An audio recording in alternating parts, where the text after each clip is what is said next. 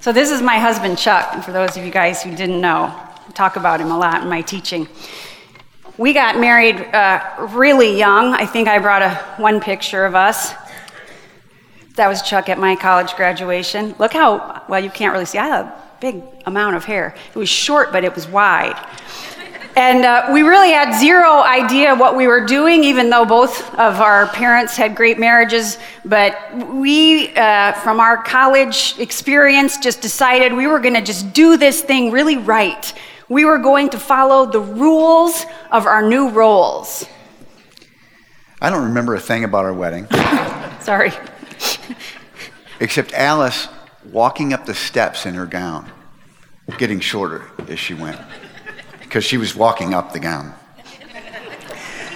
My father in law loves to bring up the, the, uh, the story about our non uh, alcoholic reception, where in the end he paid for like 500 cases of champagne that the waitstaff dug out of the storeroom. And on our honeymoon, Alice complained that there was no TV in the rooms because she wanted to watch the Cubs play during our honeymoon. And she brought a little light reading during our honeymoon the Cost of Discipleship by Dietrich Bonhoeffer. I thought that was reasonable. We did ride our mopeds into a nudist colony, though, along we the did, way. We did. That's for another story. That's another teaching. And we really did have real fears as 22, 21 year olds. What if we missed, this was mostly Chuck's fear, what if we missed God's perfect will? What if we weren't right for each other? What if something happened to one of us? What if we grew apart? What if we fought all the time? What if all the promises about married sex didn't really come true? What if that's you can laugh at that. Everybody's like What if Chuck never put the toilet seat down in my whole life and over and over and over I just fell in? Or what if I put picture it? What if I put uh, vanilla sweetened yogurt into a vegetable curry dish I proudly made for my new husband and I force him to eat it? What if I did that over and over and over again? I bet, you know, every one of you come in here this morning with some real fears, some real concerns about family, whatever your family structure looks like these days. And we, the teaching team at Orchard, believe this is a very big issue and that's why we're starting 2016 with these five truths that we're all going to kind of speak for the next few weeks. And then we're going to share a little bit of our own stories. The first truth is when it comes to family, there are some real reasons to fear. I, I wondered to myself, is there any other institution that we engage in, like the family, that can be the source of our greatest joy, while also at the same time being the source of our greatest agony? There's fear in, in creating that bond of real uh, pain and sadness. There's fear people have of our family somehow getting it all wrong and failing. Uh, there's fear of that we'll ever even have a family, like the one that we carry in our mind, or that we will lose our family somehow through death or divorce or family feuds. There's fears that our marriages will unravel for some reason because it happens all the time. There's fear that no matter how good we are at parenting, something was going to go horribly wrong. And the other thing is that fear is the currency of choice in our world today. We are bombarded with fear. But the second truth is that God does not want us to be ruled by fear. He wants us to be ruled by love and hope and confidence in Him. Psalm 46 says, God is our refuge and strength, an ever present help in trouble. Therefore, we will not fear. And we will not fear also because this is the third truth God has given us a spirit of power and love. Paul writes to Timothy and he says, For the spirit God gave us does not make us timid it does not make us afraid, but that spirit gives us power, love, and self discipline. God's spirit is not a spirit of fear. And we have this spirit alive inside of us. And so, even in the midst of hard times, even when we feel afraid, God's power and love still are at work within us. And also, I don't know if you caught that in the passage, we also have a spirit of self discipline, which leads us to our fourth truth, which is this in our families, we steward ourselves. Newsflash, everybody the only person we can control, fix, or change in our families is us. Isn't that right? Yes. oh, I answered it for you. I'm sorry. You're going to see a little bit of insight into our marriage this morning. And the last truth is that there is power and courage in community. To live in our families without fear, we cannot do it alone. We need each other. And part of how we can create that kind of supportive community that we want to be here at Orchard is by pulling back the curtain a bit on some real life stories of family. So you're going to experience that with us over the next four weeks. And so our story today is about marriage. But there are principles here, truths here for all of us. So pay attention to that. Think about it through the marriage lens if you want, and think about it just through your life if you'd rather do it that way. So we started our young marriage with, like I said, a desire to do it right and a fear of doing it wrong.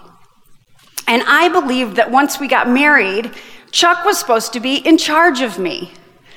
And I had no idea that was supposed to all of a sudden happen when all the time that we were dating, we were just best friends. We thought we had to move from this circle of unity that was just the natural flow of our relationship to a ranked order of the military. How very strange that felt to us. To, to borrow John Ortberg's words, he said, In what other relationship are you supposed to do this? Do you move into your college dorm and say to your roommate, Listen, somebody's got to be in charge here or all chaos will erupt? I picked me. Right? Who would do that? Would you want to be in charge of her? It's an honest question. When we were young, I would get frustrated with Chuck when he just wanted to watch football because I thought he should be doing Christian things. I didn't know what they were, but he was supposed to be leading me somewhere Christianly. And I, I almost quit seminary because I failed to get his work shirt ironed for him one morning. Do you remember that, Chuck? No. I do. What I remember is being afraid of missing God's perfect will for us, and I'd emphasize the word perfect. I was sort of obsessed with that, and I, I really hamstrung by it. I remember us being kind of paralyzed by our fear that we needed to do it just right. Yep. So that's how we started. Fear based rules and roles based on our interpretation of the Bible, influenced by a very conservative campus group that we were both involved in. And so, what we did when we first got married, married was we tried to squeeze our otherwise equal marriage and friendship into what felt to us like very restricted roles and rules. And we ended up confused and frustrated. So, one of the things that we learned was that we needed to stop being so fearful of doing it wrong that we missed out on what was real. Dietrich Bonhoeffer, well, whose book I read on my honeymoon, I didn't even think about that, uh, who also was a, a martyr um, for his faith um, because he, he tried to kill Hitler. He wrote this about community. He said, The person who loves their dream of community will destroy community, but the person who loves those around them will create community. We had to give up our perceived idea of doing it right, lest we destroy our actual marriage. We had to give up the dream, lest we destroy what was actually real. We had ended up putting rules and roles before relationship. This is the way of the Pharisee. This is always based on fear, rules and roles before relationship. And the relationship I'm primarily talking about was not the relationship we had with each other. The relationship both Chuck and I needed to put above rules and relationships, or rules and roles, was and always is our relationship with God, our relationship with Jesus. We put so much emphasis on marriage, and we think it's the pinnacle and then we get married, and that's, we think that's the first thing Jesus sees about us. Alice is a wife, Chuck is a husband. So and so is single, Bob is divorced, Jan is widowed. No. Alice, Chuck, so and so, Bob and Jan. The first thing Jesus sees with us is our relationship to Him. That's the first thing, not our marital status. And Alice and I had to learn this, and it took a decade of hard knocks and learning to carry each other and lead each other and submit to each other and lay down our lives for each other. That's how we found our way. And here's what we learned. Are you ready for this? This is big. What we learned was that we needed to seek Jesus first, to live out his teachings, and then we would find ourselves becoming the kind of wife, the kind of husband, the kind of friend, etc., that God wanted us to be. We would find ourselves just doing it right. And this is where Chuck and I got way off track during our first decade of our marriage. It was a long time. We were so fearful about doing marriage right and not doing it wrong that doing marriage God's way became our first thing. And we lost our way. Only when we made following Jesus our first thing did doing marriage right fall into place. I hope you can understand this because it's so critical. First things must be first, and then second things will follow. You cannot get first things by putting second things first. Let me, let me try to explain it this way. When human beings start living out the teachings of Jesus, like learning to give up your life for the sake of others, putting love of other people and God above all things, living out Jesus' statement that if you want to be great, be a servant. Think of others more highly than you do of yourself. Forgive as God in Christ forgave you. Lay down your life for your friends. When we actually start to believe and practice those teachings of Jesus over time, guess what? We become a good husband, a good wife, a good sister, a good brother, a good aunt, a good uncle, a good grandparent, we then find we are living out those roles, not out of fear based rules, but out of our relationship with Jesus. Does that make s- some kind of sense? We had flip flop our priorities. So now, what we want to do, I'm glad Chuck is up here with me for this one. At the risk of raising the hackles of almost everyone in the room this morning, we want to talk about a section of scripture that we used and that people use to describe the rules and roles of marriage and family. And then we're going to talk about it a little bit. So um, I'm just going to read it. Is that okay? Mm-hmm. Ephesians 5, starting with verse, I rarely ask him that kind of thing, but I just did that. I just did that. Uh, Ephesians 5, starting with verse 21. Paul writes, Submit to one another out of reverence for Christ. Wives, submit yourselves to your own husbands as you do to the Lord. For the husband is the head of the wife, as Christ is the head of the church, his body, of which he is the Savior. Now, as the church submits to Christ, so also wives should submit to their husbands in everything. Husbands, love your wives, just as Christ loved the church and gave himself up for her to make her holy, cleansing her by the washing with water through the word, and to present her to himself as a radiant church, without stain or wrinkle or any blemish, but holy and blameless. In this same way, husbands ought to love their own wives, ought to love their wives as their own bodies. He who loves his wife loves himself. I bet many of you have heard that read before. I did not realize until recently that this passage is what Paul's readers, the people who read that letter from Paul in the first century, uh, Paul's readers would have recognized this particular part of the letter as what's called a family code. And this was part of the Greco Roman culture in which the early church functioned. It was kind of a list of ways that people in the family are to treat one another. And Paul's readers would have recognized immediately that Paul had gone to this type of writing. And I remember five or six years ago, uh, our family went to Morocco, which is in the northern part of Africa. Um, it has a very Middle East uh, culture kind of feel to it. Our daughter was studying there. And I sat in on one of her classes when all of a sudden her professor started describing current family code in Morocco. And I perked up because I knew what he was doing was he was describing a modern day version of this Ephesians 5 that I just read. And what he said was that the government had recently voted to change the Moroccan family code so that both husband and wife would be considered heads of households in that country.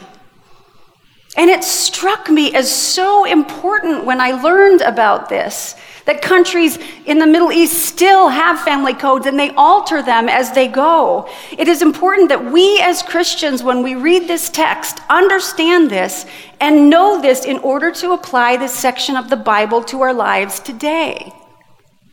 Though it seems like the simpler answer, we cannot just read words on the page. It's important for us to do the work and understand the context and the culture and the genre. So, the question for us today as we look at Ephesians 5 is how would the first century Christians have read it? What would they have noticed and how would they have interpreted it? See, Paul here took the current family code of his culture and he made some radical, uniquely Christian changes to it as he wrote to the young church at Ephesus. And that is what his readers would have been noticed, would have noticed and would have been shocked by. So what were the big changes? What, what were the shockers to those first century Christians? Well, I have a little quiz. It's not difficult, but um, I'm going to put three statements up there they are, three statements up on the slides, and I want you to think about with me which two of these three statements were completely radical and new, and which one was not new nor radical at all. Submit to one another out of reverence for Christ. Wives, in the, in the Greek, it doesn't have the word submit again. It just says, Wives to your husbands, meaning submit to your husbands in all things, for he is the head. Or husbands, love your wife as your own body and give yourself up for her. Can you guess which ones are the shockers? Number one is the first shocker, and it was a real doozy. Everyone submitting to each other. And this uh, verse, verse 21, must be read as the lead verse of this whole code. It sets the overarching tone. This was the primary call to the community of Jesus followers. The rest is description. Submit to one another out of reverence for Christ. Complete shock to the community. Number three was the other shocker to state that the husband no longer owns his wife like a piece of property, that the husband doesn't rule over his wife, doesn't beat his wife, doesn't discard her for a new one, which were practices of the day, but that the husband is now called to figuratively lay down his life for her, to give up his rights by giving up his life for her sake. That was new, and I'm sure created quite a rustle in the room when this letter was read. This is what his readers would have been shocked by. So now let's look at number two. Wives, submit to your husbands, for he is the head. No one would have batted an eye to the mandate to the wife to submit which does not mean it's still not important for us today. But we have to understand that was all the wife had ever done in that culture. That is what was expected of her outside of the church. No one would have thought this was strange or even inherently Christian at all. But to form a community where everyone submits to everyone, what?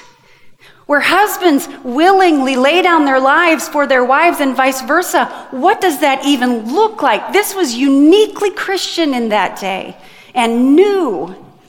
And so when we read this text, what we are looking at is a new family code where submission of Christian to Christian out of reverence for Christ is the highest call, where who can outserve the other is the guiding question, not who gets to call the shots.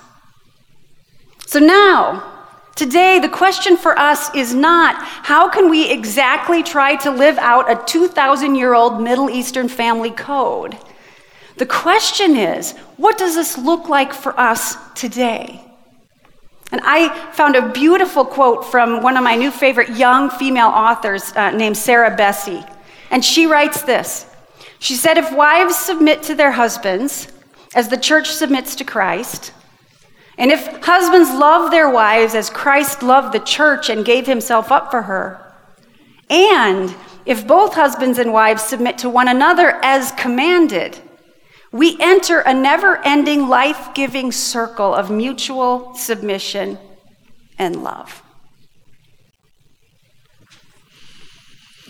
You won't find the phrase servant leader in the Bible. You won't find the phrase spiritual leader in the Bible. In fact, you will not find the word leader anywhere when it comes to marriage in the Bible. How can a marriage work if someone doesn't lead the other? Chaos will erupt. Dogs and cats living together. What's This that is from? what- What movie? That's Ghostbusters. Okay, thank you. He quotes movies, and I'm like, what? From what? Ghostbusters. Rent it, enjoy it. This is what we originally believed in our marriage. Uh, that's me now. Sorry? It's my turn. Come, you stand back up though. Come on. Chuck is not my spiritual leader. Jesus is. Alice is neither my leader nor my follower. Why would she follow when she follow me when she has Jesus to follow? Jesus is my leader, and he is our leader as a couple. So servant leader is not in the Bible, but what will you, you you will find are the words head and body to describe the husband and wife. I think we have a slide for this. The husband, he is the head, but the wife, she is the neck. And she tells the head which way to turn. my big fat Greek wedding, am I right? Do you see what I put up with? Night and day she talks. Sorry. It's all right. I forgive you. And we love to use we love to use those words to Head mean yeah head and body to to mean uh, leader and one who needs to be led. But Alice and I have come to believe, especially as we look at those words in light of Jesus' teaching and Paul's teaching, And, and as we understand that Middle Eastern culture where Paul was writing from and how Paul was shaped, they love word pictures, they love metaphors, they love images. We're much more literal as we read words, but we believe that these words, head and body, have way more to do with a picture of unity, with a picture of one flesh, as the Bible calls marriage, than they have to do with a picture of who's in charge or hierarchy. The wife is the body, the husband is the head. It is a picture of unity, husband and wife as one flesh, not hierarchy, much more like the Trinity. Now, I want to say very clearly that there are people here at Orchard who interpret these words as meaning more of a hierarchy. And that is okay and biblically accurate, and it works in their marriage. It helps them love and serve each other. But there are many people here who also interpret these words more like Chuck and I do. This is what is called a big tent church. And there are folks on the teaching team. We live on this spectrum too, and we love each other, and we pray for each other's marriages, and we learn from each other. It is okay to interpret words and phrases slightly differently from each other. The question is in the end, how do you become more loving? What makes you more like Christ? What helps you live your life for the sake of your spouse, or if you're not married, for your friends or your family members or your fellow brothers and sisters, rather than for your own sake? See, to live in our family without fear means, at least it has meant for us, the question is never who is the greatest. The question is how can I serve? How can I help you grow and become yourself? How can I lay down my life, my rights, my own self centeredness so that you can become all God wants you to become? How can I love you best? So you see, we started with this fear and this desire to do it right. But we have landed, and we have been here for the last 20 years now, in a new place. A place of power and love and self discipline where Jesus leads both of us and Jesus leads our family. We don't lead each other, we love each other. And yes, part of how I love Chuck is by submitting to him. And it is easy, for while I am doing that, he is doing the same. We submit to one another out of reverence for Jesus. And understand, this does not make him weak. It makes him the strongest man I know. I mean, he's strong in just a pure manly way. I mean, look at those biceps, right? Flex it up, Chuck. he's strong enough to serve me. He's strong enough to stand up here with me for Lord's sake. He's strong enough to parent our kids in ways that lead them to thrive. He's strong enough to cheer me on when people say, Aren't you Alice's husband? He's strong enough to lay down his life for my sake in ways big and small. He's not my leader, he is my best friend. He's the kind of guy that dropped me off at the door this morning and then parked six miles away. Uh, he's my strongest advocate. And because of him, I am becoming who God created me to become. Aw. God does not want us to live in fear fear of hum, somehow getting this family, this marriage thing wrong. To, uh, to paraphrase the Westminster Catechism, we are to love God and enjoy God forever. And by extension, love and enjoy each other. I am not in charge of Alice. I love her. I am not her leader. I am her other half. It almost sounds like marriage vows here. It yeah, almost felt excuse like us just for a moment. Yes. I didn't even think about it. She, she is not the, uh, uh, uh, we are not a ranked list.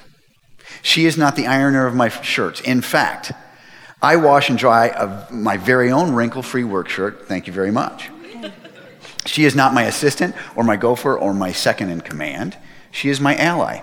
I do not need her to be weak or quiet or minimized or shushed so I can feel strong. I don't, do not need to ever pull rank on her to make decisions or lead our family or to be a man. We make decisions together. We lead our family together. We love and serve and follow Jesus together. And sometimes we disagree, but we figure that out. We're a team. And she's my favorite teacher. And don't tell her this because she'll get a big head. Then, then I'll have to deal with that. On that note, let's, let's move into a time of communion.